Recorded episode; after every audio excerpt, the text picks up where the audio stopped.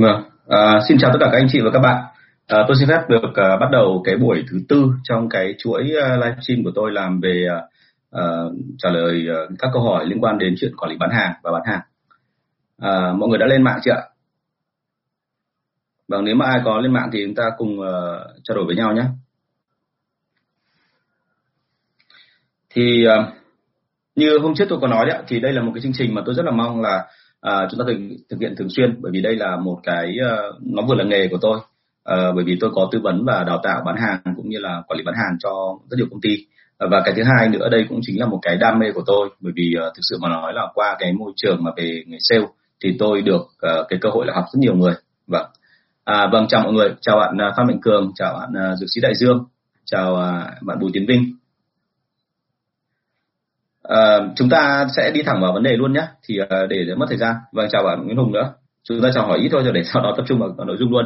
Hôm nay tôi rất là mong là chúng ta bởi vì tôi livestream cả trên ờ, YouTube lẫn cả trên Facebook thì rất là mong là anh chị đặt câu hỏi bởi vì tôi có cảm giác là hình YouTube ấy, mặc dù là tôi nhìn qua màn hình ở đây thì chất lượng nó có vẻ không được tốt lắm bằng bằng Facebook nhưng mà hình như là nó có vẻ nhanh hơn và nhạy hơn nó đỡ bị hỏng hơn um, chúng ta vào cái câu hỏi uh, đầu tiên của buổi ngày hôm nay Ờ, câu này gửi đến từ một bạn mà chắc là tôi đoán là vừa mới đi du học nước ngoài về. Bạn có hỏi tôi một câu là học MBA xong thì có quản lý được đội kinh doanh không hả anh? Và em cần thêm kỹ năng gì nữa? Thì uh, cái câu này thì tôi sẽ phép trả lời luôn là nó mang tính là hơi gọi là thực tế một tí. Đấy là có và không. Tức là MBA thì họ trang bị cho các bạn một cái kiến thức nó rất là tốt bài bản về uh, quản lý uh, nói chung và về cái quản trị một doanh nghiệp nói uh, đại khái là thậm chí là cả những cái doanh nghiệp mà cụ thể của bạn ở, ở, ở Việt Nam nhưng bao giờ cũng thế là trong quá trình học thì bao giờ nó cũng rất khác so với cái thực tế bên ngoài. À, bởi vì là cái tổng thể thì nó là như thế nhưng mà khi vào cuộc thì mình sẽ thấy nó rất là khác nhau. À, và vì thế cho nên là chúng ta cần phải có thời gian để thấm nhập vào thực tế để hiểu về cái này. À, một trong các cái nguyên tắc mà của những cái người mà quản lý mới khi vào nghề là tôi thấy là mọi người rất hay làm đó là khi họ uh, gia nhập một công ty thì họ không bao giờ làm cái gì đó luôn mà thông thường họ yêu cầu một khoảng thời gian. Cá biệt thì uh, tôi biết là có nhiều người họ yêu cầu là khoảng thời gian đấy nó kéo dài đến thậm chí là 3 đến 6 tháng để mà thấm vào công ty để xem xem văn hóa công ty nó là cái gì rồi tất cả mọi thứ ở bên trong nó, nó hoạt động ra làm sao. Thậm chí xin lỗi là nó còn phải đi tìm hiểu xem là các cái ban ngành đoàn thể với nhau hay ở Việt Nam mình hay người ta hay gọi đấy là ekip đúng không? Cái ekip thì hoạt động với nhau như thế nào. Và khi mà họ hiểu được tất cả vấn đề đó rồi thì họ mới quyết định là làm cái gì. À, và đó chính là câu chuyện mà mình cần phải tìm hiểu và ở Việt Nam mình thì nó rất là phức tạp bởi vì là có rất nhiều ban ngành đoàn thể ở trong một công ty và những cái thế lực đấy thì nó rằng với nhau thì anh chỉ phải tìm hiểu kỹ cái phần này. À, nhưng lưu ý một điểm là như này là những cái gì mà dạy ở MBA ấy, đấy là môi trường của nước ngoài là một và cái cách họ dạy rất là chuyên nghiệp. Cho nên là đôi khi nó sẽ khác so với thực tế mà anh chị nhìn thấy. À, ngày xưa tôi ở công ty cũ ấy, được đào tạo rất là chuyên nghiệp rồi mà đến lúc mà vào thực tế Việt Nam mình thì tôi vẫn còn nhiều cái là choáng váng vì là không thể hiểu nổi là tại sao nó lại như thế chứ nó không phải giống như cái hình dung của mình ban đầu khi mà mình được công ty dạy. À, vì thế cho nên là khi mà mọi em từ cái môi trường mà được học tập ra thì trình độ có thể là cao kiến thức có thể là rất là sâu. Nhưng bao giờ cũng thế là mình uh, nhìn thực tế thì mình đừng có vội nhảy quyết định là cái đấy là đúng cái đấy là sai hay là cái gì là tốt cái gì là xấu mà liên tục phải đúc kết nó lại. Nguyên tắc đưa ra là đúc kết nó lại sau một khoảng thời gian tương đối đủ lâu thì mình mới hiểu ra được là cái công ty này nó vận hành như thế nào tức là ngay cả ở đấy là công ty của bố mẹ uh, các em hay là công ty đấy là của người quen người thân hay là công ty đấy là của một cái người mà anh chị có thể không quen biết nhưng mà nó là rất nổi tiếng chẳng hạn. Um, tôi có viết một bài liên quan đến câu chuyện này. Tức là đã từng có trường hợp là tôi vào tư vấn một công ty và khi tôi tư vấn thì tôi phát hiện ra rằng là bây giờ nếu mà thay đổi cái gì ở công ty này thì cũng rất là dở. Bởi vì vốn dĩ là nó rất buồn cười là chính cái dở đấy của họ nó lại giúp cho họ có lãi. Còn nếu bây giờ chỉnh đi một chút xíu thôi thì nó sẽ xô lệch cả hệ thống ngay lập tức. Ờ, tức là cái mối quan hệ chính của họ ở trong công ty là nó kết nối với nhau theo kiểu quan hệ cá nhân. À, có thể nó không được hoàn toàn chính đáng có thể là nó đâu đó thậm chí là có hiện tượng tham nhũng. Nhưng bao giờ cũng thế là cả một cái tổng thể như vậy thì không hiểu làm sao nó lại hợp tác với nhau một cách rất là logic và hợp lý. Và nó làm cho công ty đấy tồn tại và công ty đấy có lãi. Uh, tôi có gặp anh giám đốc và sau đó khi cứu xong thì tôi nói thẳng luôn là uh, nói thật với anh là bây giờ em khuyên thật là nên dừng dự án. Bởi vì nếu mà làm tiếp như thế này thì em mà chọc vào thì không cẩn thận là nó bung bét của anh ra và sau đó thì không ai có thể đỡ được. Thậm chí có khi sau đấy anh còn ghét em.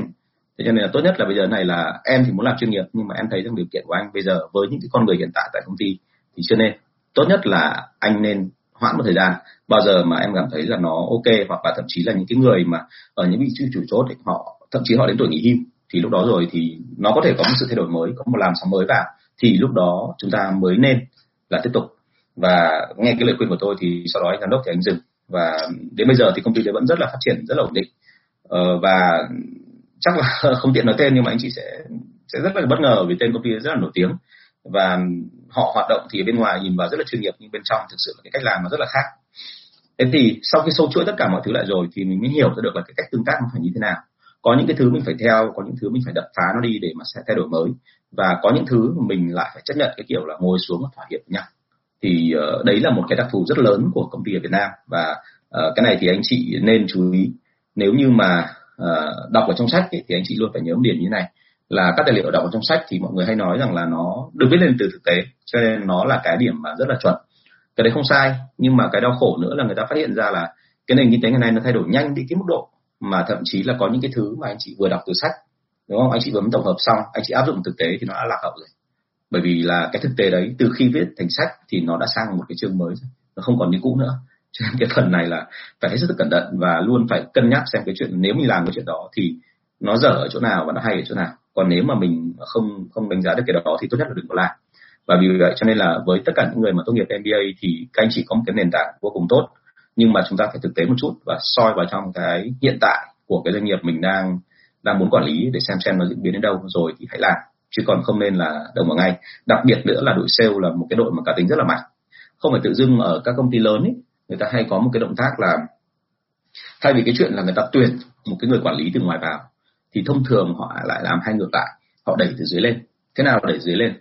Đẩy từ dưới lên tức là họ lại đi nhận mà gọi là họ không nhận một anh quản lý ở cái cấp cao làm giám đốc hay là quản lý vùng từ ngoài vào, mà họ nên là đẩy từ dưới lên là theo kiểu là họ luyện nhân viên để cho họ là nhân viên khác lên làm quản lý. Bởi vì cái như vậy thì thứ nhất là để cho anh em có cơ hội phấn đấu và tất cả mọi người đều nhìn thấy là còn cơ hội ở đây để mà làm. À, cái thứ hai đấy là cái phần mà à, khi mà à, anh em lên như vậy thì thực ra cái văn hóa của mọi người nó không thay đổi.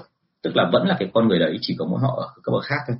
Và thực sự mà nói là sau một thời gian huấn luyện kiểu như thế thì người ta gắn kết với công ty nhiều hơn. Bởi vì người ta thấy rằng là ở đây người ta có cái cơ hội để biến đổi bản thân họ trở thành một người tốt hơn vậy thì ở đây bao giờ cũng thế. Chúng ta luôn phải lưu ý là à, khi mà mình học được một kiến thức nền tảng tốt rồi thì mình còn phải nhìn thêm thực tế nó đến đâu để mà áp dụng nữa.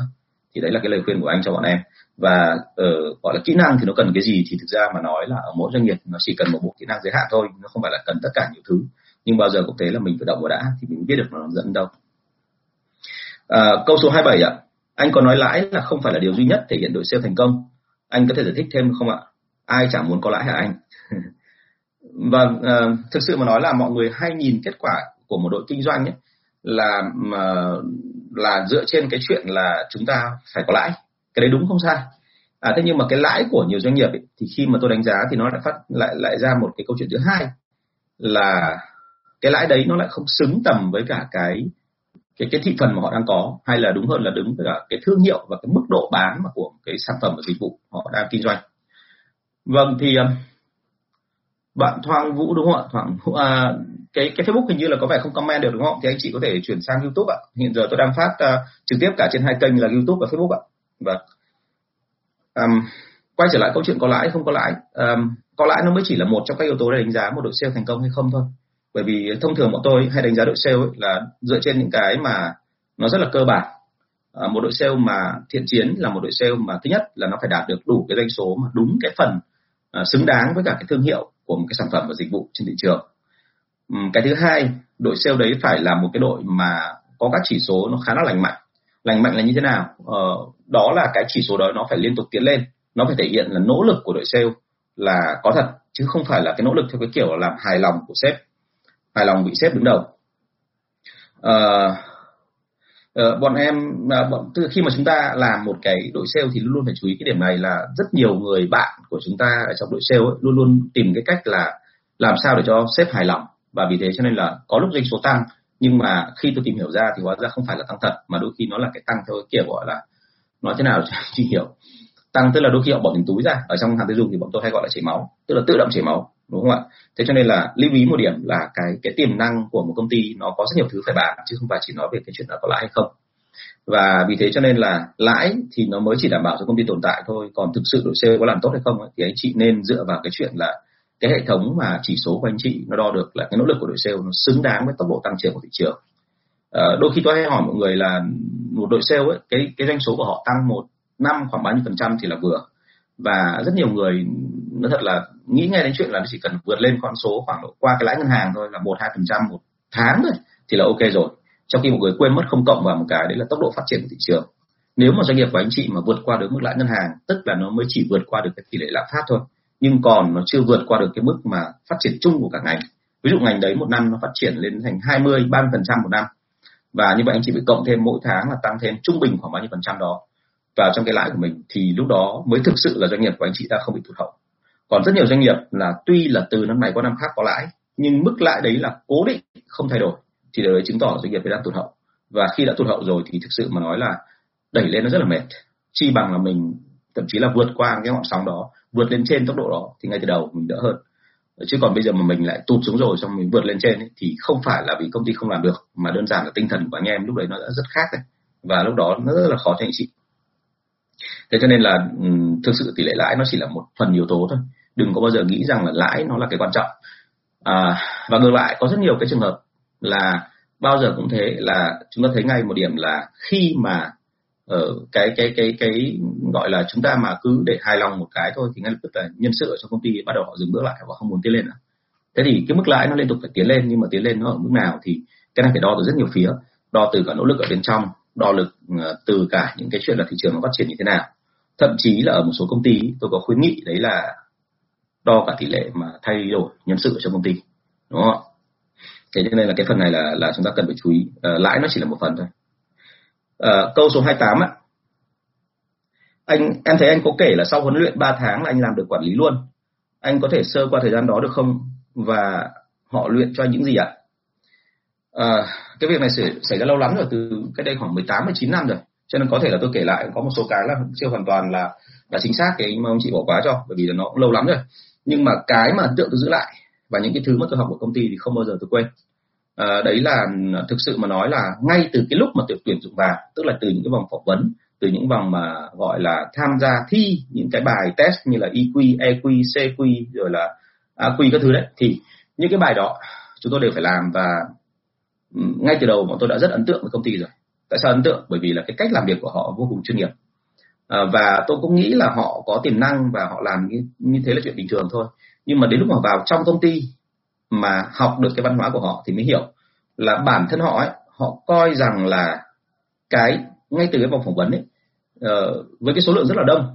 Tôi nhớ là cái vòng phỏng vấn đầu tiên của bọn tôi nếu mà không gọi là phỏng vấn mà vòng gọi là loại hồ sơ thôi mới chỉ ờ, đến nộp hồ sơ thôi thì cái số lượng mà đợt tôi thi vào nó đã lên đến khoảng 18.000 hồ sơ rồi. Tức là họ làm một cái chương trình rầm rộ trong tất cả các trường đại học liên quan đến cả kinh tế liên quan đến cả ngoại ngữ như là trường của tôi liên quan đến cả những cái trường mà thậm chí là xã hội. Tức là họ không có phân biệt một cái thành phần nào cả. À, nhưng thực ra họ làm cái điểm gì? Một là để tuyển dụng nhưng cái thứ hai cũng chính là làm thương hiệu cho công ty. Tức là bản thân họ họ coi cái việc tuyển dụng đầu vào ấy nó là một cơ hội để tiếp cận với những cái người mà sẽ là người tiêu dùng tiềm năng trong tương lai của công ty à thế thì họ chinh phục người ta ngay từ lúc đó. Và đặc biệt là với những người như bọn tôi mà qua khoảng độ năm sáu vòng phỏng vấn vào trong cùng được thì họ làm cho chúng tôi thực sự là ấn tượng. Và nói thật là hồi đầu khi mà tôi tới khi PNG là bởi vì anh bạn tôi giới thiệu. Anh ấy nói rằng là à, ở đấy có một cái cơ hội để thi vào làm giám đốc. Và tôi bật cười và tôi hỏi anh luôn là tao có biết cái gì về bán hàng đâu mà bảo tao thi vào? Thế nhưng mà anh bảo là cái này là cái đầu tiên này, là anh làm tôi sức lại luôn, tôi không dám cười luôn này, bởi vì giọng anh rất là nghiêm túc, mặc dù là qua điện thoại, là người ta cần người có tiềm năng, chứ người ta không cần người có ngay khả năng lúc này. À thế thì đấy là cái mà tôi thấy rất là lạ và tôi thi vào. Thì vòng một tôi thi vào thì tôi cũng chả biết đúng sai thế nào nhưng tôi cũng không nghĩ là tôi qua được. Thế thì càng qua vòng sau ấy, bởi vì cái sự nghiêm túc và sự chuyên nghiệp của họ, mình lại càng bị ấn tượng. Tức là họ dạy cho mình khái niệm về cái chuyện là chuyên nghiệp ngay từ cái lúc mà đi phỏng vấn rồi chứ không phải là không phải là lúc vào làm rồi thì mình mới thấy nó như thế. Thế thì đấy là cái mà tôi thấy rằng là học được của họ là từ cái đó. À, và cái thứ hai là khi vào công ty thì họ đào tạo tôi những gì? Ờ, à, vì đầu tiên họ nói thẳng luôn là ở đây muốn lên làm quản lý thì phải trải qua 3 tháng làm như một người sale chuyên nghiệp và cái doanh số của anh thì họ đưa ra một cái mức. Và khi mà tôi đạt được thì tôi thấy là nói thật là lúc tôi nhìn lại cái doanh số trước đấy khi tôi vào tại vì tôi hoàn toàn không biết, tôi cứ đi làm thôi. Thì lúc đấy tôi mới phát hiện ra rằng là cái doanh số mà của một cái anh bán hàng xuất sắc trước tôi ở cái địa bàn đó, nó chỉ đạt được có 40 triệu một tháng thôi. Còn tôi thì họ đặt lên cái mức là 120 triệu một tháng. Tôi được gấp ba lần. Và tôi có thành công không? Thì tôi thành công, tôi đạt được. Nhưng mà tại sao thành công? Thì phải lý giải luôn một câu chuyện là về tâm lý.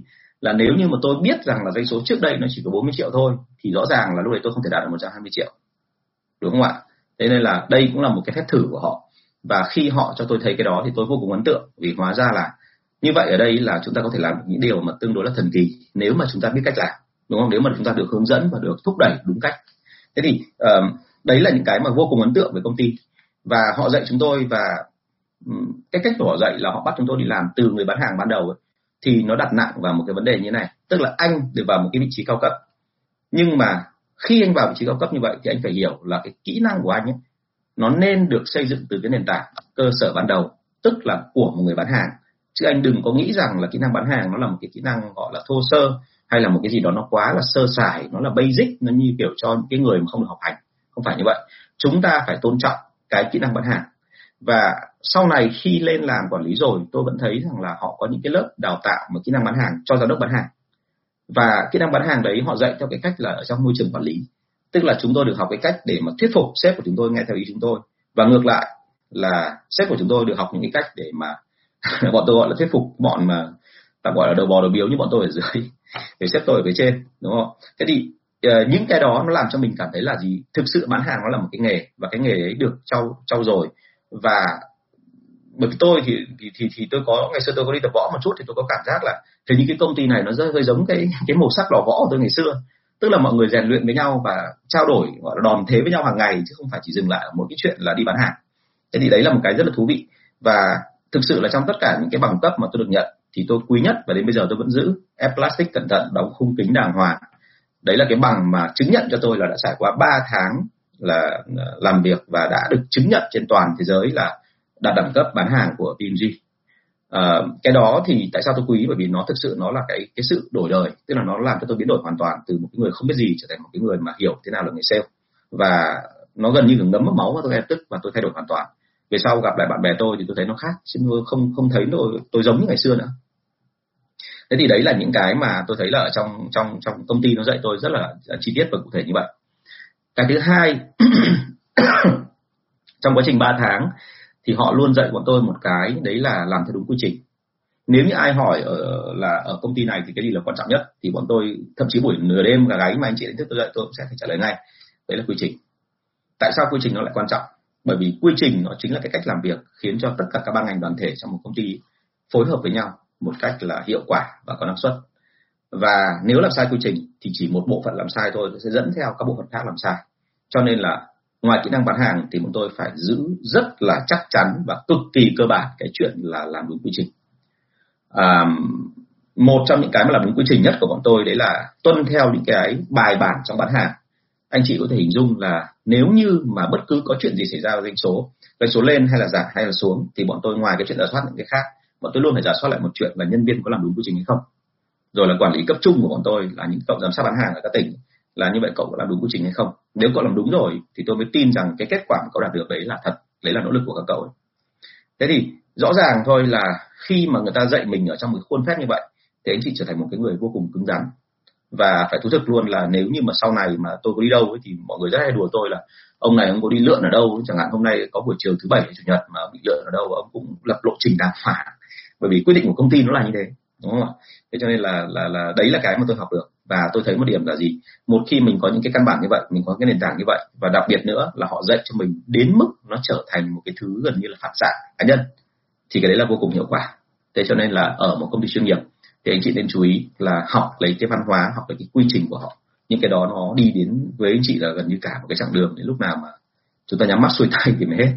Đúng không thế thì uh, họ dạy chúng tôi những cái rất là nguyên nguyên tắc và cơ bản như vậy. Và cái hay nữa là thế này, ngoài cái chuyện là dạy về kỹ năng bán hàng, những cái quy trình của người bán hàng, thì đến lúc mà tôi lên làm quản lý, tôi phát hiện ra rằng là về bản chất, cái người quản lý hay người bán hàng ấy làm cùng một cái quy trình giống nhau. Chỉ có mỗi một cái là nhiệm vụ của hai người ở hai tầng khác nhau thôi. Còn tất cả các bước là nó giống hệt nhau, nó không khác gì hết. Về cái chuyện là những cái bước phải làm, còn cái tập tiên là cái tầm tư duy và số lượng các cái chỉ số ví dụ như là nhân viên của bọn tôi thì là có có gọi là cái cơ chế lương. Thì cái cơ chế lương đấy thực ra về bản chất nó chính là cái kế hoạch kinh doanh của anh ấy trong tháng đó. Lúc này tôi sẽ nói với anh chị nghe xem là cái cái cơ chế lương tại sao lại làm kiểu như vậy thì nó lại hay. Cơ chế lương của P&G thì nó rất đơn giản hoặc là của công ty liên doanh lớn. Về sau tôi có đọc thêm cả những cái cơ chế lương của các công ty khác nữa thì nó đúng ở trên một trang giấy đấy và nó rất là rõ ràng chi tiết cụ thể và người ta không thể nhầm được. Và một khi người ta nhớ được cái, cái cơ chế lương ấy rồi thì thông thường họ đạt ít khi họ họ không đạt lắm à, với nhân viên thì nó là cơ chế lương tức là nó chính là kế hoạch kinh doanh trong tháng của anh ta. Còn với quản lý thì chính là cái kế hoạch mà anh ta làm hàng tháng mà anh ta nộp lên trên quản lý cấp trên. Và quản lý cấp trên thì cũng có một cái kế hoạch hàng tháng và hàng quý để gửi lại cho quản lý cấp trên nữa. Và như vậy là chúng tôi được học gần như là cả kỹ năng bán hàng lẫn kỹ năng quản lý trong cùng một lần. Và cái đó thì nó làm cho chúng tôi cảm thấy tiếp cận vấn đề nó vô cùng rõ ràng và dễ hiểu. Chỉ cần là mình lên cái vị trí mới mình học thêm một số cái khác so với cả những cái mình đã từng làm ở cái cấp dưới thôi là mình thành công. Thế thì um, thực sự là ba tháng mà tôi làm như vậy thì ờ, phải nói thật với anh chị là có một cái kỷ niệm là trong ba tháng đấy tôi đi ra ngoài thị trường nhiều đến cái mức độ tôi là cái người mà không chịu được nóng. Thành ra tôi hay mặc áo ngắn tay á. Áo ngắn tay chứ tôi không mặc áo dài tay. Nhiều người khác chịu được nóng thì họ mặc áo dài tay để cho đỡ bị cháy nắng. Thì trong thời điểm 3 tháng tôi đi ra ngoài thị trường thì tôi ờ, bị cháy ra tay hai lần. Cháy đến cái mức độ mà nói chuyện với khách hàng ấy, là tôi còn nhớ là tôi vừa nói tôi vừa bóc ra tay ra. Ờ, trái đen nó bóc ra ngoài. Thì uh, trải qua hai lần bóc ra tay như vậy thì tôi tốt nghiệp và tôi thành công. Uh, cái đó là một kỷ niệm vui thôi chứ tôi không thấy có cái gì vất vả cả. Nhưng mà quả thực là là lúc đó mình thấy rằng là họ tạo cho mình một cái động lực để cho mình nhìn thấy rằng là thực sự là mình đổ mồ hôi công sức là để cho có lợi cho chính mình. Thì đấy là cái thứ mà họ rèn luyện tôi và tôi thấy nó rất là có giá trị. Thế thì uh, rất mong là anh chị uh, có cơ hội để vào được những công ty chuyên nghiệp kiểu như vậy. À, bởi vì những công ty đó là những cái nơi mà thực sự là rèn luyện nhân viên theo kiểu rất là sắc thép và một khi mà đã trải qua rồi thì gần như tôi có cảm giác là không mình không còn ngán ngại bất cứ chuyện gì nữa. À, câu số 29 ạ. Em à, bán hàng bất động sản. Theo anh thì làm sao để em nói chuyện được với những người khách hàng giàu có và quyền lực hơn mình? Ờ, vâng đây là cái vấn đề mà hôm trước tôi có nói đấy là có một số cái người mà về bán bất động sản thì hay là là là bởi vì là gặp những khách hàng mà quá xịn đâm ra là sợ là người ta uy thế hơn mình cho nên cũng quay bay quay vẻ bằng cách là mua những cái đồ mà nó tạm gọi là hơi lạc son một tí xong đắp lên người để mà thể hiện ra ngoài mình cũng hoành tráng. Nhưng mà đến lúc mà à, tôi thấy cái đó và tôi cứ tưởng là đấy là cái phổ biến. Nhưng mà khi mà tôi gặp các anh mà trưởng sàn ấy hay là ờ, tức là giám đốc các sàn hoặc là những cái người mà làm về bất động sản lâu năm rồi những người môi giới lâu năm rồi thì tôi phát hiện ra điều ngược lại. Tức là nó giống hệt như ở trong bán hàng bình thường. Đó là chúng ta luôn phải tạo ra một cảm giác thân thiện và gần gũi với khách hàng. À thế thì thân thiện gần gũi ở đây không có nghĩa là anh chỉ phải tạo ra một cái ấn tượng có nghĩa là mình là một người rất hoành tráng mình là một người rất là giàu có bởi vì một khi mình đã đi bán bất động sản rồi thì người ta cũng hiểu phần nào là so với họ thì mình là ai rồi. Cho nên chúng ta đừng có phải quá băn khoăn về cái này. Mình nên làm một cái động tác đó là tiếp cận với họ theo một cái trạng thái là nó rất là thân mật, gần gũi và đơn giản thôi. Anh chị có cái gì dùng cái đấy, đừng quan tâm đến quá nhiều cái vẻ bề ngoài. Tất nhiên phải mặc lịch sự, chứ không phải là mặc quần salon với cái áo mayo, đúng không đi dép lê thì các người ta thì dĩ nhiên không bán được rồi, vì hàng của anh chị giá trị cao. Chúng ta mặc lịch sự nhưng mà trong giới hạn cho phép, còn trong mọi trường hợp thì khi gặp những khách hàng đó thì hãy nhớ tôi là càng giàu và càng quyền lực thì nó càng có một đặc điểm, đấy là họ càng cần gặp những cái người chân thành với họ. Thì tại sao lại nói câu này? Là bởi vì là càng những người giàu có quyền lực, đặc biệt là những người theo cái ờ, cái cái level của chính trị, thì xung quanh họ không thiếu gì những cái gọi là ong ve, luôn luôn sẵn sàng là bỡ đít, luôn luôn sẵn sàng là nick hot khen ngợi họ. Sau một thời gian thì tại sao họ trở thành những con người lạnh lùng? Là bởi vì lúc đó là họ phải giữ về mặt lạnh lùng bởi vì họ không tin được những người xung quanh, cũng như là họ rất ngại là những người xung quanh sẽ lợi dụng vào cái chuyện mà cái tình cảm của họ với những người xung quanh đó để mà làm việc khác. Tức là bị người ta, gọi là, dẫn dụ, người ta rất ngại cái chuyện đó. Và chứ không phải là vì cái chuyện là là là người ta tự hào là mình hơn người khác đâu. Tôi gặp rất nhiều người tôi biết là họ thực ra rất là gần gũi, dễ gần, nhưng mà ban đầu gặp họ thì cái vẻ mặt bên ngoài họ rất là lạnh lùng. Và họ không muốn thể hiện cái gì hết, bởi vì họ họ có một cái gần như là một cái thứ nó, gọi là Ờ, định kiến về những cái người mà xung quanh sẽ có thể lợi dụng họ nếu như họ chia sẻ quá nhiều. Thế thì với những cái đó thì ngay lập tức xảy ra một câu chuyện là khi họ đã lập một cái rào cản như vậy thì họ luôn trong đầu họ mong muốn là gì? Ờ, gặp quá nhiều người mà định bợ như thế rồi thì họ mong muốn gặp một cái người mà thực sự là chân thành. Thì cái khó nhất của anh chị trong cái chuyện mà làm bất động sản ấy, làm sao để mà tiếp cận họ một cách gần để mà nói chuyện với họ để cho họ thấy rằng là mình thực sự là chân thành và mình không có cái gì phải giấu giếm họ cả. Nó có kỹ thuật cho cái việc này thì uh, xin lỗi tôi không chia sẻ ở đây bởi vì là cái này thì tôi tôi đã từng làm việc với cả bên chỗ Sen Group cũng có một mấy lần này. Bên thứ hai là bên Sasai Holding. Uh, thì các bạn ấy bán những cái sản phẩm đó thì tôi thấy rằng là người Việt Nam mình thực ra các bạn biết nhưng mà các bạn biết nó cứ manh mún ở từng phần một. Mà trong khi các bạn không chịu là góp các phần lại với nhau góp các phần lại nhau thì thực sự là nó rất là là hoàn chỉnh nó rất là ổn đấy chứ không phải là không. Nhưng mọi người như hơi lười làm cái chuyện này. Cái điều này là điều rất vô cùng đáng tiếc. Uh, sale trong đội của anh chị nên liên tục họp với nhau bởi vì là khi trao đổi rút kinh nghiệm và nếu như có một cái người mà điều hành cuộc họp nó hoàn chỉnh thì thông thường là cái đấy nó rất hiệu quả. Bởi vì là kiến thức của mọi người nó gom lại. Đúng là cái nó gọi là trí tuệ tập thể đấy, đúng không? Thì thì cái đấy là cái mà tôi thấy là nó nó cần phải có. Vì vậy cho nên là khi mà nói chuyện với những người mà giàu có quyền lực hơn mình, thì việc đầu tiên đừng có nói gì về sản phẩm cả. Việc đầu tiên anh chị phải tiếp cận họ theo kiểu cá nhân à cái này là cái mà rất nhiều người nhầm, bởi vì cứ nghĩ rằng là sản phẩm của mình là đình đám ở trong cái thị trường hay là sản phẩm của mình là lúc nào mình nhăm nhăm mình nói là cái chuyện là nội thất của em xịn lắm, rồi là cái này là giáp vàng, cái kia của em là cái tầng này thì là căn góc nó như thế này, rồi là kính để chống nắng thế nọ thế kia, xịn nhập từ ý, nhập từ pháp, rồi là đá lát tường nhà cũng là đá thế nọ thế kia. Thì những cái đó người ta có phải không biết không? Người ta biết. Và thứ hai nữa là người ta đâu có cần những cái đó. Đúng không ạ? Cho nên là cái mà người ta cần ở đây là một cái người bán hàng người ta có thể tin được. Anh chị nhớ lại tôi càng những người giàu có với quyền lực thì họ càng cần một cái người mà giống như một thằng em. Họ gặp, họ muốn tiếp cận và nói chuyện theo kiểu thân tình gần gũi, vui vẻ. Thì trước hết là anh chị làm cái đó cho tôi đã. Còn tất nhiên là tôi phải nói thật luôn là trong quá trình bán hàng thì anh chị không thể tránh được một số cái thiểu số của những người giàu có quyền lực. Họ khinh khỉnh, họ đi đâu họ cũng thể hiện ra ngoài là họ không cần ai cả. Đúng không? nhưng mà nếu như mà anh chị cho họ thấy được cái sự chuyên nghiệp hay là cái sự gần gũi của anh chị thì dần dần anh chị sẽ tiếp cận được họ một cách nó thoải mái hơn. À, thú thực luôn là về bất động sản ấy thì là những cái sản phẩm giá trị lớn. Cho nên mọi người rất hay nghĩ rằng là phải một cái người nào đó mà thực sự là ở trong cái ngành và phải bán những cái sản phẩm đấy lâu năm cơ thì mới đạt được đúng không? Mới làm được cái đó. Nhưng tôi không nghĩ như vậy bởi vì bản thân tôi thì tôi đã từng bán những cái sản phẩm mà hàng tiêu dùng thôi hoặc là những cái dự án thôi nhưng mà nó lên đến hơn 30 40 tỷ rồi. Thành ra tôi thấy cái chuyện đấy nó rất là bình thường không đến nỗi chẳng qua là bây giờ anh chị có chịu để mà tương tác với người ta giống như một con người bình thường hay không? Lưu ý một điểm là bán hàng gì thì bán. Cuối cùng ấy mình vẫn quay trở lại mối quan hệ của người bán và người mua. Bởi vì cái sản phẩm bây giờ của anh chị thực ra trên thị trường ấy tôi nói luôn nhé là lâu dài ấy, là tất cả các sản phẩm nó đều tiến đến một cái ngưỡng là ngang ngang nhau. Nó giờ xem giống nhau. Tại sao? Là bởi vì cái công nghệ sản xuất cũng như là cái số lượng tài chính mà của những cái người sản xuất ra cái sản phẩm đó nó không kém gì chúng ta cả. Cho nên chúng ta đừng có bao giờ tự hào quá đáng với sản phẩm của mình mình cứ nghĩ rằng sản phẩm của mình độc nhất ấy, thì đến lúc mà sản phẩm của mình không còn độc nhất nữa thì chúng ta sẽ không tiếp cận được khách hàng nữa. Và cái điều đấy là điều vô cùng đáng tiếc. Tốt nhất là chúng ta hãy tiếp cận theo cái cách là gì? Chúng ta gặp khách hàng và thuyết phục khách hàng để khách hàng người ta tin mình sau đó người ta quý mình sau đó người ta đi đến cái hành động cuối cùng là mua hàng của chúng ta. Thì cái đấy nó hiệu quả hơn.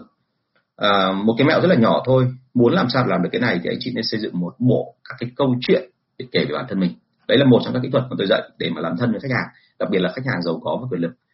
À, anh chị luôn phải để cho người ta thấy rằng là anh chị hiện hữu trước mặt người ta là có tên tuổi có một câu chuyện và câu chuyện đấy nó phải đủ ấn tượng để khiến cho người ta cảm thấy là cảm biến anh chị. Thì đã bao giờ anh chị nghĩ đến chuyện đấy chưa? Hay là anh chị chỉ nghĩ rằng là vào một cái là nói vui về sản phẩm đúng không ạ? Vào cái nó luôn sản phẩm thì nó là cái lỗi lỗi lớn nhất không phải là chỉ có mỗi sale bất động sản đâu mà sale của tất cả mọi ngành. Cái gì cũng thế là nhảy vào ngay và vằm vằm gọi là bọn tôi gọi là kéo để cho đạn ca bay cả băng ấy. và mặt khách hàng là sản phẩm của em có 205 điểm mạnh và từng ngày điểm ưu việt. Thì nói xong cái là mình đang thở khách hàng người ta đã đi rồi đúng không? Thế nên là cái phần này là phải lưu ý. À, câu hỏi số 30 ạ. Em bán hàng B2B tại sao ở công ty Việt Nam mình thì không có quy trình mà công ty của nước ngoài lại có hả anh? Cái này là do cách quản lý ạ. Bởi vì là đến bây giờ tôi cảm thấy là B2B ờ, mọi người vẫn cứ dừng lại ở Việt Nam mình ở cái mối quan hệ là thân thiết tức là có quan hệ từ trước và vì có quan hệ từ trước cho nên mình sẽ tác động một quan hệ để mà đi cửa sau hoặc là đi một cái cách nào đó. Nó không hoàn toàn là là là là nó gọi là theo kiểu là, là, là nó gọi là officer tức là cái kiểu chính thức. Mà mình hay đi gọi là theo một cái ngả nào đó mà mình tìm ra được đúng không? Thì tận dụng cái đó thì cũng tốt thôi. Nhưng mà về lâu về dài thì mình phải hiểu một cái là cái kinh tế thị trường ở Việt Nam mình nó sẽ thay đổi đúng không? Nó sẽ thay đổi rất là nhiều và đặc biệt trong cái mùa này. À, như tôi đã từng có một cái bài viết ở trên báo leader.vn ấy, thì tôi luôn có cảm giác là đây sẽ chính là một sự thay đổi rất lớn của kinh tế Việt Nam. Sau thời gian này thì tất cả mọi thứ sẽ phải trở nên chuyên nghiệp hơn. Chúng ta không thể nào nghĩ rằng mọi thứ nó đều đơn giản như là cái thời gian trước đây của chúng ta. À, có nhiều cái thay đổi. Vì thế cho nên là hiện tại quy trình ở Việt Nam mình B2B người ta chưa có chứ không phải là không có. Có nhiều công ty tôi biết là khi vào B2B là một người có đàng hoàng lập nên tất cả các thứ rất đầy đủ. Chào từng phần một từng cái gọi là module một rồi là từng cái giải pháp một trình bày rất là đàng hoàng cụ thể thế nhưng mà những cái công ty kiểu như vậy, khi va phải khách hàng mà khách hàng lại không theo quy trình gì cả, theo cái kiểu là mày trình bày lắm chuyện, đúng không? Đúng lại là lằng nhằng lằng nhằng giai đoạn này là như nào? Và xin lỗi là có nhiều câu theo kiểu là cuối cùng ta được bao nhiêu? Thì là những cái người trong công ty mua người ta hỏi thẳng câu như vậy. Thì lúc đó là quy trình là vỡ, và sau hai, ba lần như vậy thì anh em bắt đầu chán. Và ngay cả anh quản lý anh cũng nản, anh cũng không muốn là quản lý theo cái kiểu cũ nữa, bởi vì anh được đào tạo bài bản rất là nguyên tắc nhưng mà khi vào thị trường mới thấy rằng là đâu có cần phải lằng nhằng như thế đâu, chỉ cần là đơn giản vài câu thôi là xong rồi. Thì hiện tại là các công ty nước ngoài B2B vẫn sự chia làm hai trường hợp. Gặp những công ty mà chuyên nghiệp như vậy thì họ vẫn cứ ở tình trạng là họ chuyên nghiệp, họ đưa ra quy trình đàng hoàng, khớp quy trình trước đã rồi bắt đầu mới đi vào chuyện bán hàng, rồi đi qua từng giai đoạn một, từng cái cuộc gặp, từng cái lần mà trao đổi kiến gọi là nội dung, rồi là những cái giải pháp cho các doanh nghiệp bên kia. Thế nhưng mà trường hợp thứ hai là họ vẫn cứ phải linh hoạt khi mà họ gặp những cái gọi là tạm gọi là khách hàng hơi củ chuối một tí. Bởi vì là quy trình thì có nhưng cũng không áp dụng được thì cũng đành phải bỏ sang bên. À, thế thì trong mọi trường hợp luôn luôn phải nhớ một điểm đấy là chúng ta phải linh hoạt thôi bởi vì thị trường Việt Nam mình nó là như vậy. Thế thì uh, khi mà mình thấy rằng là uh, ở Việt Nam mình ấy là có quy trình không thì có nhá nhưng mà chưa áp dụng thôi. Đó, thành ra anh chị uh, cứ chờ đi tôi nghĩ là trong khoảng một hai năm nữa thôi anh chị thấy ngay một cái sự thay đổi rất là lớn. Uh, tôi rất là mừng vui vì tôi mong cái này lâu lắm rồi nhưng bây giờ tôi mới thấy rằng nó sắp sửa xảy ra. À, câu số 31 ạ lại liên quan về quản lý bán hàng. Sao em thấy đãi ngộ nhân viên kiểu gì họ cũng có vẻ không hoàn toàn hài lòng với mình hả anh? À, bài tập đầu tiên cũng là bài học đầu tiên mà tôi dạy cho quản lý của tôi khi tôi nâng cậu lên từ nhân viên là bài học đó. Cậu bảo rằng là sao em tử tế với chúng nó? Xin lỗi dùng từ nôm na thì sẽ tử tế với chúng nó em cho chúng nó cái này em tạo điều kiện cho nó cái kia mà sao chúng nó có vẻ cái gì đấy vẫn không hài lòng với em? Ờ, tại sao lại như thế? Bởi vì một phần nữa là do anh quản lý anh luôn có quan niệm là gì ạ? Uh, đi từ cái gọi là uh, rất là gọi là tình cảm. Tức là túm lại là ở đây là một trăm cái lý mà một tí cái tình. Tức là anh em quý nhau là chính. Làm với nhau ở đây là không có phân ra là chủ với tớ mà phải làm với nhau ở đây có nghĩa là uh, đây là các chú chung sức với anh để làm cái đó. Chúng ta phải hiểu một điểm là như này khi nên làm quản lý thì đôi khi quản lý không thể nào làm hài lòng hoàn toàn nhân viên được bởi vì nếu quản lý làm hài lòng nhân viên thì lúc đó quản lý sẽ ở tình trạng là ở giữa bán đạn cả từ hai phía. Sếp thì muốn là quản lý phải đẩy, đẩy mạnh lên nhưng mà nhân viên thì muốn rằng lại là anh ơi từ từ hoãn cho em cái. Thế thì ở trong cái bối cảnh đó rất nhiều quản lý chọn một cái lối nó vô cùng đơn giản là làm hài lòng nhân viên thì làm sao? Bởi vì họ, họ nghĩ rằng là nhân viên là cái người gần với mình và nhân viên ấy là họ khổ hơn so với sếp họ khổ hơn cả với mình nữa. Bởi vì là mình thì suốt ngày là ở trong văn phòng à, máy lạnh còn họ thì lăn lê bỏ toài ngoài thị trường và bao nhiêu câu chửi của khách hàng họ ăn cả. Thế thực ra có phải như thế không? Thì tôi nghĩ không phải hoàn toàn như vậy. Bởi vì là một điểm rất đơn giản. Đấy là ừ, cái mà khổ của nhân viên thường thường là nó mang tính chất là vật lý. Có suy nghĩ nhưng mà không quá là nhức đầu. Còn cái khổ của người quản lý đấy là lúc nào phải tư duy lúc nào phải nghĩ. Và những cái nỗi lo đó thì đôi khi quản lý còn phải dìm xuống để thể hiện ra ngoài là phải mặt tươi cười cơ à thế thì khi mà quản lý cứ cố tình làm hài lòng nhân viên ấy, thì quản lý thường thường là sẽ đi trái với định hướng công ty. Đấy cái thứ nhất và sau một thời gian ấy thì nó trở thành một cái hiện tượng vô cùng là mệt mỏi. Đấy là giống như kiểu là mình che đậy. Mình che đậy tất cả những cái lỗi lầm của cái nhân viên ở dưới. Và khi mà không biết được cái thực tế ở dưới ấy, thì thông thường ấy ông sếp ở trên ông sẽ ra quyết định theo kiểu sai lầm. Ờ, sếp luôn ra quyết định dựa trên cái data mà của nhân viên gửi lên. Và cái data đấy đã bị bóp méo rồi thì cái tầm nhìn của sếp về thị trường nó sẽ bị sai có những ông sếp mà còn chịu khó chạy ra ngoài thì lúc đó ông quản lý bắt đầu bị lộ tẩy. Ông quản lý bị lộ tẩy là hóa ra là bao lâu nay là báo cáo là mày ỉm đi những khó khăn hay là những cái mà uh, có thể làm thêm được thì mày không nói với anh. À, thế là bắt đầu là tự dưng ông quản lý trở thành một người gọi là nó gọi là tội đồ của cả công ty. Thế cho nên là lời khuyên đưa ra là đừng có bao giờ nghĩ rằng anh chị có thể làm nhân viên hài lòng hoàn toàn. Và cái đó cũng không cần thiết. Hãy nhớ tôi một điểm là chúng ta đến đây là làm việc là bởi vì là công hiến cho công ty làm ra để mà có tiền và mọi người kiếm tiền đó để mà sống. Chứ chúng ta ở đây không phải là để cho tất cả mọi người hài lòng. Anh chị còn nghĩ kiểu như vậy thì anh chị sẽ liên tục là gặp, gọi là, đạn bắn chéo từ cả hai phía, từ cả sếp lẫn cả nhân viên. Vì thế cho nên là nếu như mà trong trường hợp mà cảm thấy rằng là nhân viên chưa hài lòng, thì luôn phải nhớ một điểm như thế này, là thứ nhất là đừng có cố để làm hài lòng. Cái thứ hai là thử xem xem là kể cả khi họ không hài lòng ấy, thì họ làm có tốt không? Và họ nghe lời anh chị không? Cái điều đó quan trọng hơn. Cần bao nhiêu kỹ năng là đủ để trở thành quản lý bán hàng? À, hỏi cái này thì nó giống như kiểu hỏi một cái gọi là tiêu chuẩn nó quá chuẩn chỉnh thì khó lắm.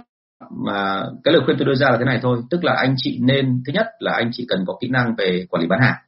Thứ nhất là cần kỹ năng bán hàng là một này. Thứ hai là anh chị cần phải có kỹ năng về quản lý bán hàng.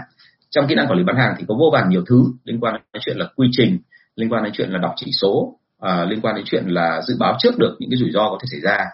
Và trên hết cả là anh chị phải là người xử lý vấn đề. Xử lý vấn đề là sao? Tức là khi gặp vấn đề thì anh chị không chùn bước. Anh chị không có co người lại. Nhân viên họ lôi một khách hàng khó về thì anh chị chỉ cho nhân viên cái cách mà xử lý vấn đề như nào. Và nếu nhân viên không làm được thậm chí anh chị còn nhảy vào giúp họ xử lý luôn. Thì đấy là cái mà của quản lý bán hàng. Thế còn trên hết nữa là mình còn có thêm một cái nữa đấy là anh chị cần phải hiểu được cái tâm lý của người nhân viên. Tâm lý và nguyện vọng của người Việt Nam mình thì nó khá là phức tạp tôi hay nói đùa một câu là theo đúng cái kiểu của uh, gọi là người Mỹ người Pháp người phương Tây họ nhìn Việt Nam mình kiểu hay nói rằng là uh, người Việt Nam mình có cái tuổi uh, thơ ấu dài nhất thế giới. Tôi hay nói đùa là nếu mà ở Mỹ thì 18 tuổi nó ra ngoài thì nó ở riêng rồi. Kể cả bố mẹ có giàu đâu giàu nhưng mà không bao giờ họ chấp nhận cho con họ ở trong nhà mà thằng con đấy hoặc cái đứa con gái đấy nó sẽ phải đi ra ngoài. Nó thuê một cái nhà và có thể nó kiếm một cái việc gì đó để nó tự làm kiếm sống để mà nó trả tiền thuê nhà và làm tất cả mọi thứ. Thành ra cái tính cách con người ta rất là cuột cường và người ta độc lập ngay từ đầu. Nhưng mà ngược lại, người Việt Nam mình thì có khi đến 40 tuổi 50 tuổi ờ, một ông có thể thậm chí là chưa có vợ thì có khi vẫn về hỏi bố mẹ xem là bố mẹ đánh giá cô ấy như nào? Theo bố mẹ là con có nên yêu cô ấy không? Thì từ những hỏi những cái câu nhỏ nhất như vậy thì rõ ràng là anh vẫn còn mang đặc tính của người phụ thuộc. Thì đấy chính là một cái đặc điểm mà cần phải lưu ý và cái thứ hai chính là cái tôi nói ngay từ đầu một trăm cái lý và một tí cái tình nó dẫn đến một cái mong đợi từ phía nhân viên rất là buồn cười, rất là ấu trĩ đấy là họ nghĩ rằng người quản lý ở đây là để hỗ trợ họ, để làm cho họ hài lòng, chứ không phải là người quản lý ở đây là để làm cho công việc mình tốt lên. Thế thì ờ, cái phần này anh chị phải phải phải phải phải phải hết sức làm dành gọi là làm rõ ràng ngay từ đầu, tránh cái trường hợp là sau này nhân viên hiểu sai.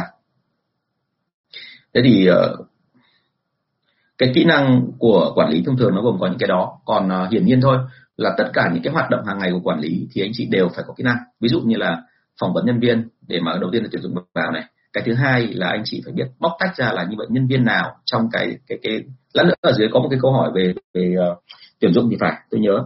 Thì nó có một cái trường hợp rất là lạ thì tôi sẽ kể cho anh chị nghe sau nhưng mà cái nhân viên rất là quan trọng bởi vì chúng ta đọc được vị nhân viên thì sau đó rồi mình biết cách tương tác với họ như thế nào cho nó phù hợp.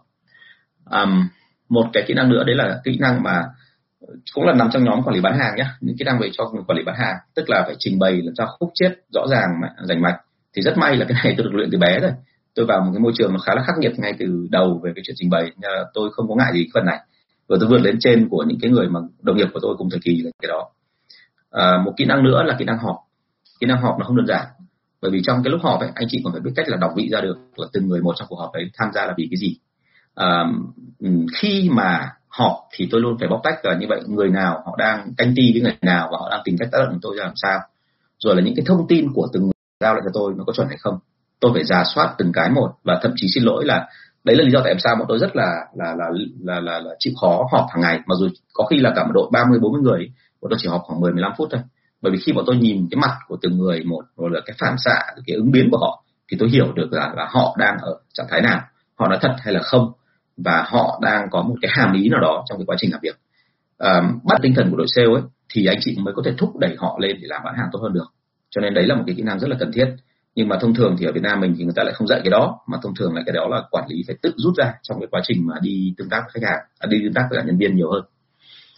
À, rồi hiển nhiên thôi ở bán hàng ở Việt Nam mình thì kỹ năng một kỹ năng rất cơ bản là phải uống rượu tôi thì không uống được rượu nhưng cái người mà đồng nghiệp của tôi trong cùng thời kỳ mà vào công ty liên doanh kia thì cũng không uống được rượu. Cho nên là bọn tôi gặp rất nhiều trở ngại. Thế nhưng mà bù lại thì bọn tôi được cái là khả năng hô rất to hô xong thì có khi là rút không uống. Hồi đầu mà tôi dạy tôi uống được mấy lần thì bắt đầu lần nào cũng sai có cần câu cả. Nhưng mà về sau rút kinh nghiệm mà thôi không đọ được đội này để rượu đâu. Tốt nhất là chuyển sang trạng thái là hơi chính trị tí thế còn uh, quản lý bán hàng thì bao giờ cũng thế là họ không phải quản lý chỉ mỗi nhân viên họ quản lý luôn cả cái đối tác khách hàng ở ngoài thị trường thậm chí luôn là quản lý cả những cái thông tin của đối thủ cạnh tranh rồi quản lý cả những cái sản phẩm mà nó sắp sửa tiềm năng ra ngoài. À, và thậm chí là phải quản lý cả những cái thông điệp mà từ công ty gửi xuống theo một cái cách là chưa chính thống. Thế thì tất cả mọi thứ như vậy là chúng ta đều phải có chuẩn bị tinh thần và đều phải làm theo được cái chuẩn chỉnh của từng công ty. À như vậy là cái phần kỹ năng đấy là còn tùy thuộc theo từng công ty nữa.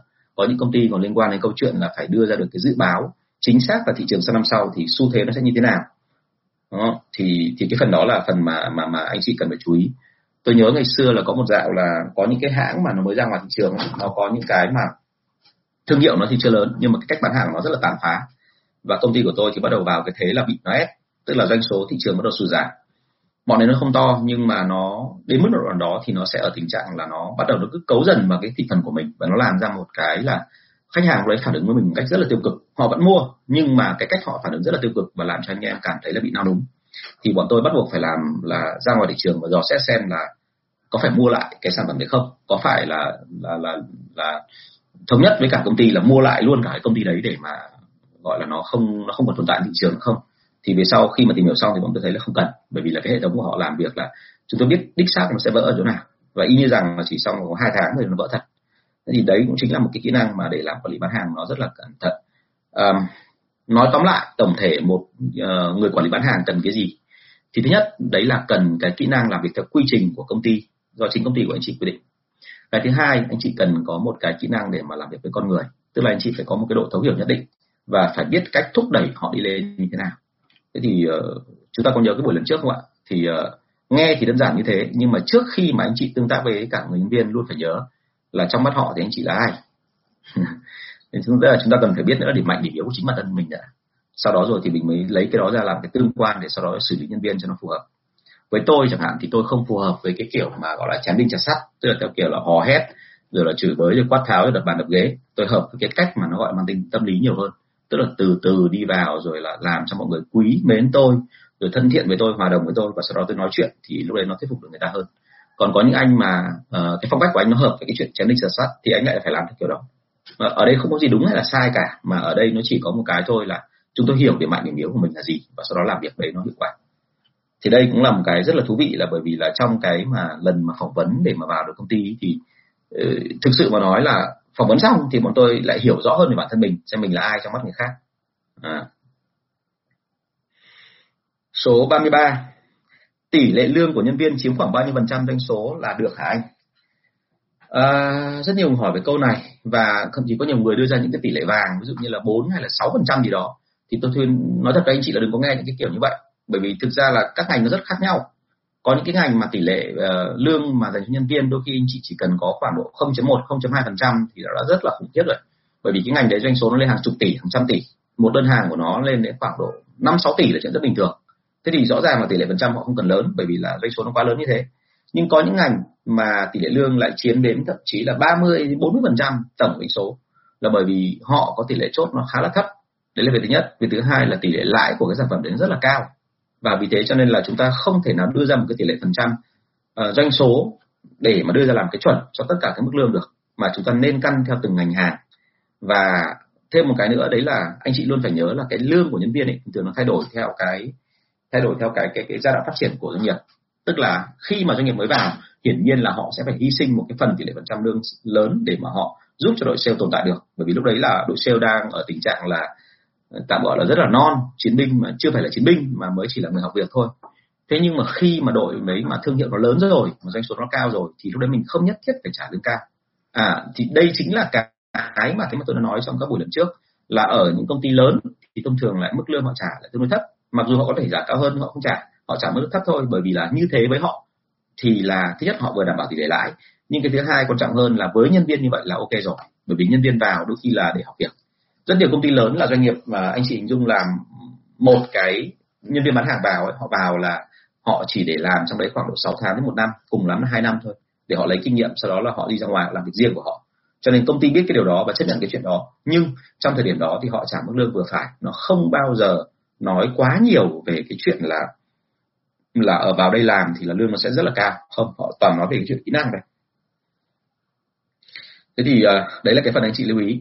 Thêm nữa là uh, ở đây tôi không tôi chỉ bổ sung thêm anh chị cái lưu ý này thôi là nếu như công ty của anh chị còn trả lương theo kiểu là tỷ lệ phần trăm ví dụ như là uh, hoàn toàn tỷ lệ phần trăm nhé không có tí nào về lương cơ bản cả thì anh chị nên sửa. Nguyên tắc của tôi đưa ra là thế này là thông thường bọn tôi sẽ cố gắng làm sao kéo cái tỷ lệ mà lương phần trăm ấy ví dụ như là hai phần trăm trên 100 triệu ba phần trăm trên 200 triệu rồi năm phần trăm trên một tỷ chẳng hạn. Thì bọn tôi hay tìm cách là kéo cái đó về con số tuyệt đối. Số tuyệt đối là 5, 7, 15, 20 triệu gì đó cho nó rõ ràng. Chứ bọn tôi không để tỷ lệ phần trăm. Bởi vì để tỷ lệ phần trăm ấy thì sau một thời gian là nhân viên của mình nó sẽ quen với cái kiểu là là là là là họ sẽ quen với cái kiểu là cứ phải mức lương tương đương với tỷ lệ phần trăm như vậy cơ thì tôi mới làm. Và nó xảy ra một câu chuyện vô cùng vô lý bởi vì là thị trường nó phát triển lên thì đồng ý là một phần là do cái công của họ nhưng một phần cũng chính là do ông chủ chịu khó đầu tư vào quảng cáo và quảng bá và thậm chí là đầu tư cơ sở hạ tầng rồi mua thêm rồi những cái thứ đó ông tốn tiền rất là nhiều không ai biết cả. Thế thế nên là cái tỷ lệ phần trăm của người ta mà nếu mà cứ căn theo cái đấy nó rất là nhặt à, ờ, cá biệt tôi đã từng gặp những cái trường hợp mà của những anh mà đi học ở nước ngoài về thì anh ấy quen với cái cách làm việc của phương tây và anh ấy cho rằng là ở đây là một cái môi trường làm việc dân chủ. Anh ấy muốn mua mang một cái bầu không khí làm việc dân chủ về Việt Nam cho nên là anh ấy công khai hết toàn bộ tỷ lệ lãi cho nhân viên. Và sau cùng thì anh ấy đưa ra một cái mức tiền của lương của nhân viên. Và chuyện hài hước xảy ra là mặc dù lương nhân viên chiếm đến 3 phần tư lãi của anh anh chỉ có một phần tư thôi. Thế nhưng mà lúc nào nhân viên cũng bảo là anh ăn lãi anh thế là quá dày, tốt nhất là phải cho thêm nhân viên. Thì cho đến mức độ nào thì tôi nói thật luôn là cho bao giờ anh lỗ thì nhân viên cứ kêu là thấp, không bao giờ thay đổi được cả. Thế thì cái lời khuyên đưa ra, anh chị lưu ý, đặc biệt là những anh chị nào mà đã tốt nghiệp ở nước ngoài về và từng nhìn thấy những cái mô hình làm việc của phương tây ở bên uh, nước ngoài lưu ý của tôi là đừng có để bao giờ cho nhân viên biết là cái tỷ lệ lãi của mình là bao nhiêu. Và cái thứ hai là anh chị phải làm sao để khiến cho tỷ lệ phần trăm lương nhân viên ấy họ quay trở lại cái con số tuyệt đối thì anh chị sẽ khống chế nó dễ dàng hơn.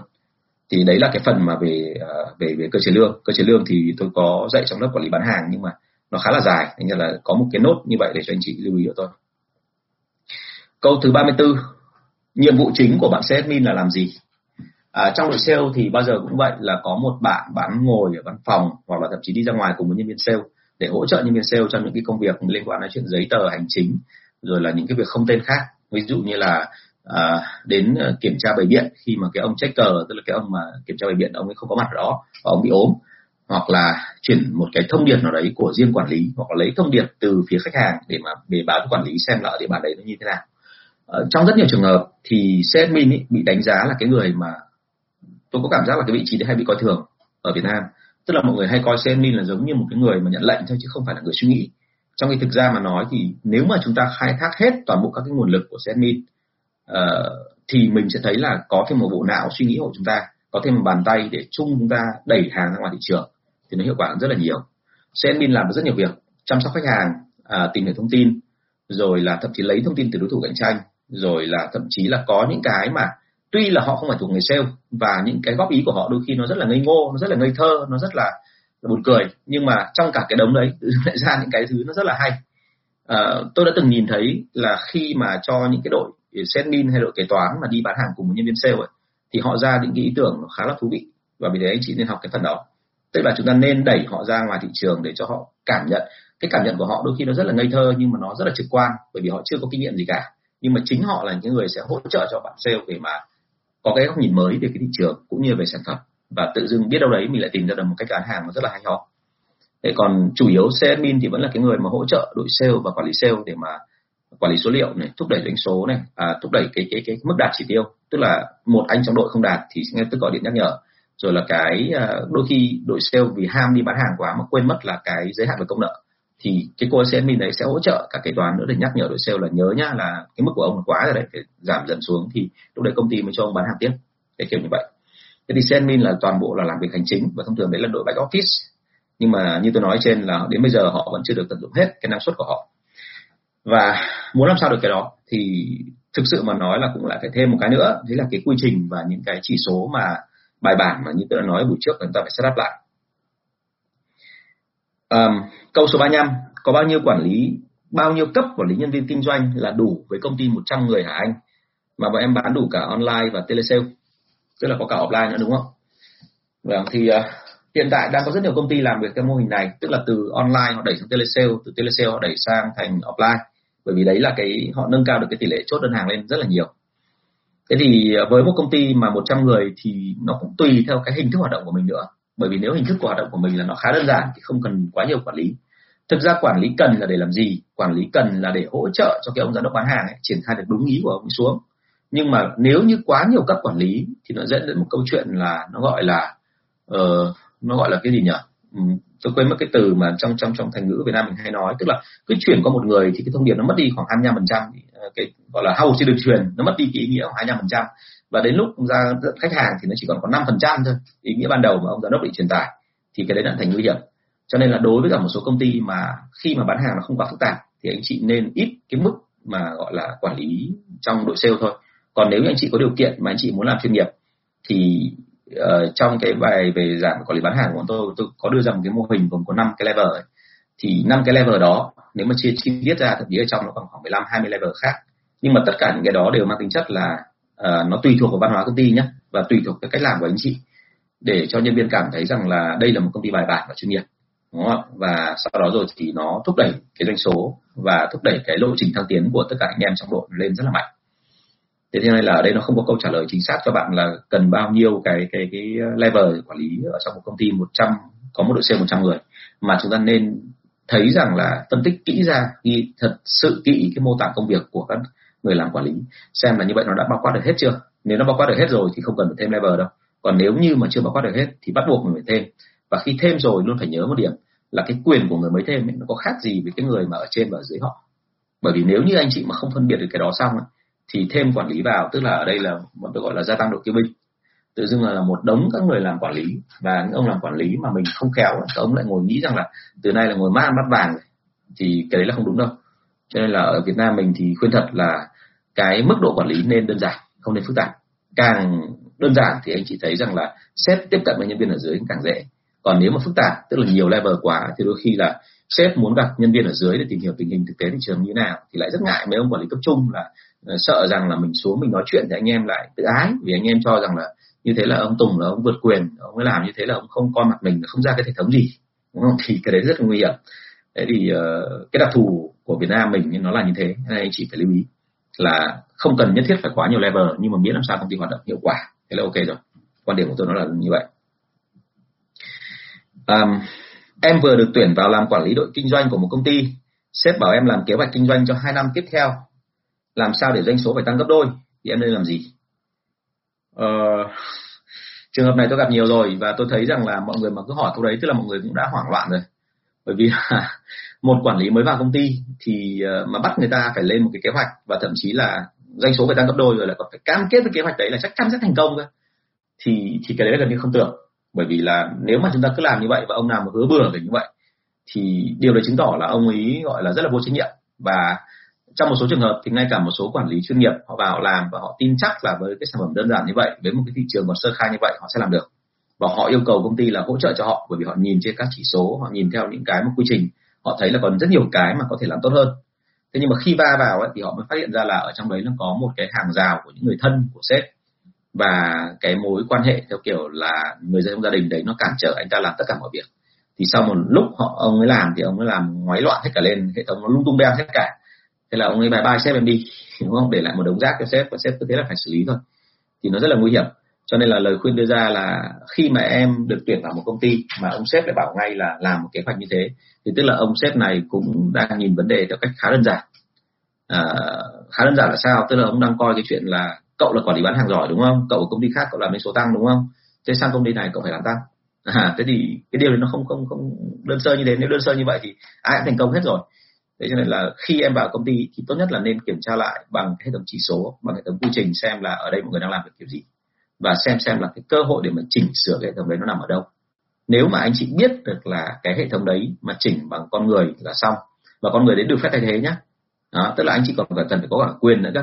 Chứ nếu mà anh chị mà có ý tưởng rồi nhưng mà anh chị không có quyền thực hiện cái ý tưởng đấy thì cũng vứt thì cũng không thể thay đổi được cái gì hết. Đó thế cho nên là mà các cái chỉ số thì không bao giờ đánh lừa người ta và vì thế anh chị anh chị phải làm sao mà kiểm soát lại toàn bộ xem là những con số thông số thị trường bây giờ nó là như thế nào. Số lượng khách hàng là bao nhiêu số lần gặp mặt là bao nhiêu cái số lần tương tác là bao nhiêu cái số đơn hàng phát sinh hàng ngày là bao nhiêu cái cái doanh số trung bình của một đơn hàng là bao nhiêu và cái quy trình để mà đưa ra được đơn hàng như vậy mất bao nhiêu thời gian. Ở, ờ, ở những cái công ty B2B thì cái điều đấy rất là quan trọng cần là 4 đến 5 cuộc gặp hay là thậm chí là xin lỗi là có nhiều cái mà dự án đi lâu thậm chí mất đến một hai năm đúng không? Thì mình phải tính hết.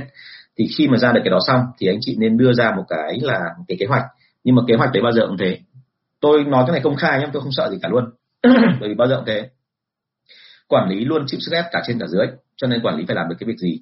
Là nhắm là mình làm được một trăm phần trăm thì không có dại để mà mình gọi là cam kết với sếp ở trên là một trăm phần trăm.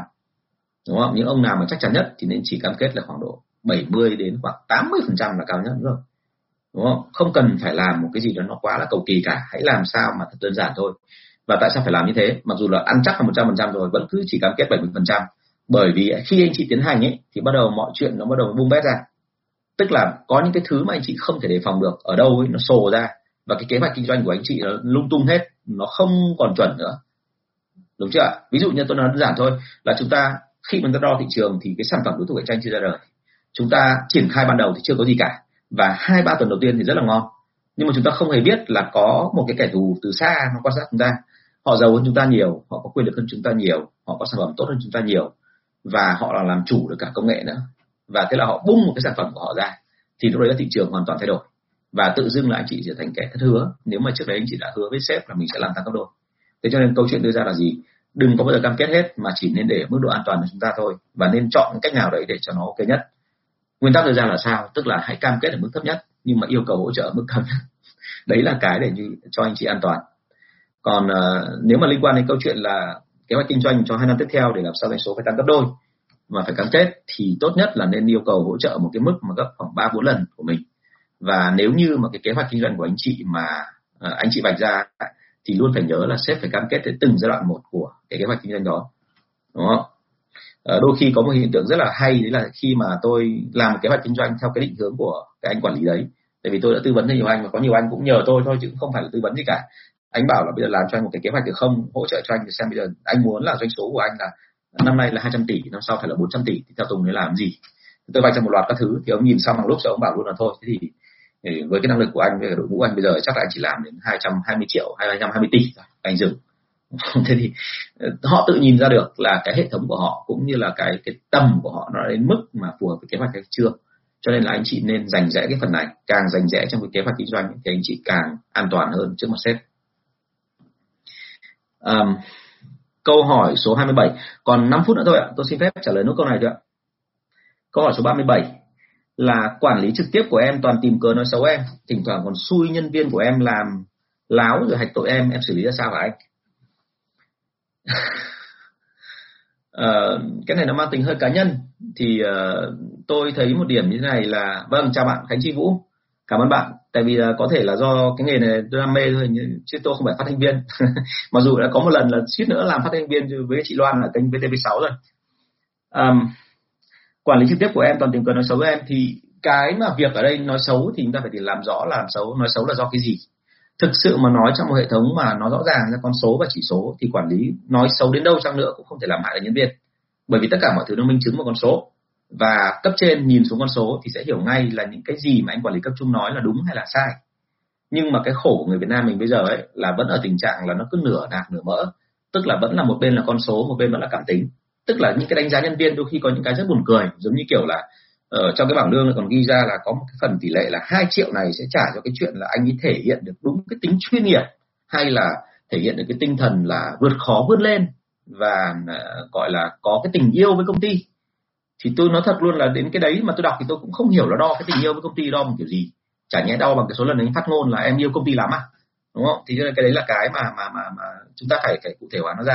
Nếu công ty của em mà đánh giá toàn bằng bình tính thì quên thật là em thanh minh với cả sếp ngay lập tức, hoặc là em tìm cách nào chặn cái người quản lý lại. Thậm chí nói thẳng mặt người ta luôn.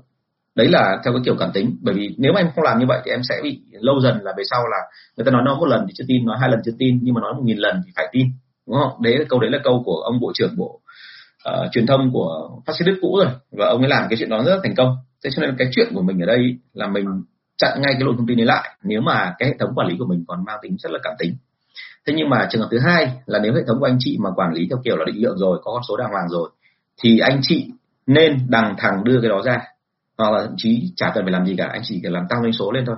Tăng doanh số tăng cái chỉ số lên một cách tích cực và quy trình đàng hoàng rồi thì người ta không thể nào mà người ta gọi là qua mặt anh chị để nói xấu với sếp được. Thế còn cái vụ mà xui nhân viên của em làm láo cho hạch tội em ấy, thì lưu ý một điểm. Ở đây điều này chứng tỏ một điểm là như này. Nhiều khả năng là mình hơi lơ là so với nhân viên. Với nhân viên của chúng ta chúng ta luôn phải đối xử theo cái cách như tôi như tôi nói các buổi trước là vừa là sếp, vừa là thầy, vừa là anh. Anh chị phải làm cả ba cái hướng như vậy thì sau đó anh chị mới rằng được nhân viên của mình ở lại lâu. Và nếu như mà còn để cho quản lý cấp trên mà nói xấu, tức là xui nhân viên của mình làm láo mà qua cả mặt mình điều đó chứng tỏ là mình có lơ là ở đâu đó rồi. Còn nếu như anh chị mà không lơ là thì khi mà nhân viên nghe cái lời mà của quản lý nói xấu anh chị, đúng không? Hoặc là tìm cách là bảo sư họ nói láo thì cái việc người đầu tiên họ báo cáo chính là anh chị. Bởi vì là với họ thì anh chị là cái người mà rất tình cảm. Và anh chị toàn làm điều tốt cho họ thôi thì họ không có cớ gì để mà người ta lại lại lại lại phản phái anh chị cả. Nên lưu ý là cái này đôi khi là chính là lỗi của mình. Xem lại cái phần này thế còn trong mọi trường hợp thì một khi đã xảy ra chuyện đó rồi thì à, quan điểm của tôi là tôi hay thẳng thắn. Bởi vì bao giờ cũng thế đằng nào cũng thế mình làm ở đây không có nghĩa là mình cứ phải cố kết bằng mọi giá mình làm. Nhưng cái thứ hai quan trọng hơn đấy là mình có cái phẩm giá và danh danh dự của chính mình thì phải chiến đấu cho cái đó thôi đúng không? Thì ở đây tôi nghĩ là nên nói thẳng. Thậm chí nếu cần thì yêu cầu luôn cả công ty là tổ chức một cái cuộc họp như vậy. À, trước đây ông sếp của tôi thì cũng thực dạng như vậy tức là cũng nói xấu tôi rồi cũng làm thế nọ thế kia nhưng mà vấn đề là khi mà tôi nghỉ công ty phát là ông rất là sợ bởi vì ông chỉ sợ là tôi nói xấu lại ông ấy bởi vì tôi có hết bằng chứng trong tay ông làm láo những chỗ nào thế nhưng mà tôi không phải là con người như vậy thì nên tôi cũng bỏ qua. Thế thì cái ở đây cũng thế là tại sao tôi làm được như thế? Bởi hệ thống của tụi tôi ngày xưa nó rất là chuyên nghiệp và nó rất là bài bản cho nên tôi mới làm được như vậy. Thế thì uh, thời gian thì cũng đã hết rồi thành ra là tôi xin phép dừng ở đây. Nhưng mà uh, thực sự đây là lần đầu tiên tôi livestream qua cả hai kênh là youtube và facebook thì là rất là vui mừng được anh chị ủng hộ. Mặc dù là mạng thì đang bị bóp nghẹt rất là nhiều đúng không? Cái livestream rất nhiều người kêu là tương tác kém mà cái số lượng tham gia và số lượng mà gọi là comment ở trên cái facebook của tôi vẫn rất là đông. Thì tôi rất là mong là đây là một cái nền tảng tốt cho những cái buổi tiếp theo. Và rất mong là anh chị góp ý cho tôi tôi có một cái status ở trên facebook của tôi ngày hôm nay nói về chuyện là à, anh chị có quan tâm đến chuyện là tôi sẽ nói về một chuyên đề không? Và trong cái quá trình đó thì tôi sẽ tiếp tục là tương tác với anh chị bằng cách là trả lời các câu hỏi một cách trực tiếp bởi vì thực ra trả lời một cách trực tiếp là hay nhất. Chứ còn nếu mà chúng ta cứ nghĩ rằng là mình ờ, cứ trả lời những câu hỏi kiểu như này thì thực ra nó nó ở tình trạng là nó ở rất nhiều cái tức là một cái bức tranh nhưng mà nó ở nhiều cái mảnh miếng khác nhau. Đâm ra góp lại thì nó vẫn không được ra cái toàn thể. Đó, thì uh, rất mong anh chị uh, trả lời giúp cho cái phần này. Tôi có thể làm tất cả hai cách cùng một lúc được không sao. Tức là cùng lúc là chuyên đề và thứ hai là có một số câu hỏi ngoài lề một chút thì tôi vẫn trả lời. Đúng không ạ? Ngoài ra nữa là cũng rất là mong anh chị có ý cho là như vậy, thời gian của chúng ta như vậy thì có đã đủ chưa? Hay là có thể bóc ngắn lại để cho anh chị đỡ mệt? Vì tôi biết là tôi nói khá là nhanh. Đó.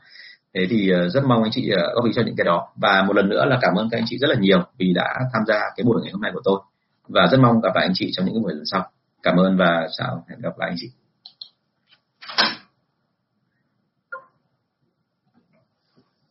Mm-hmm.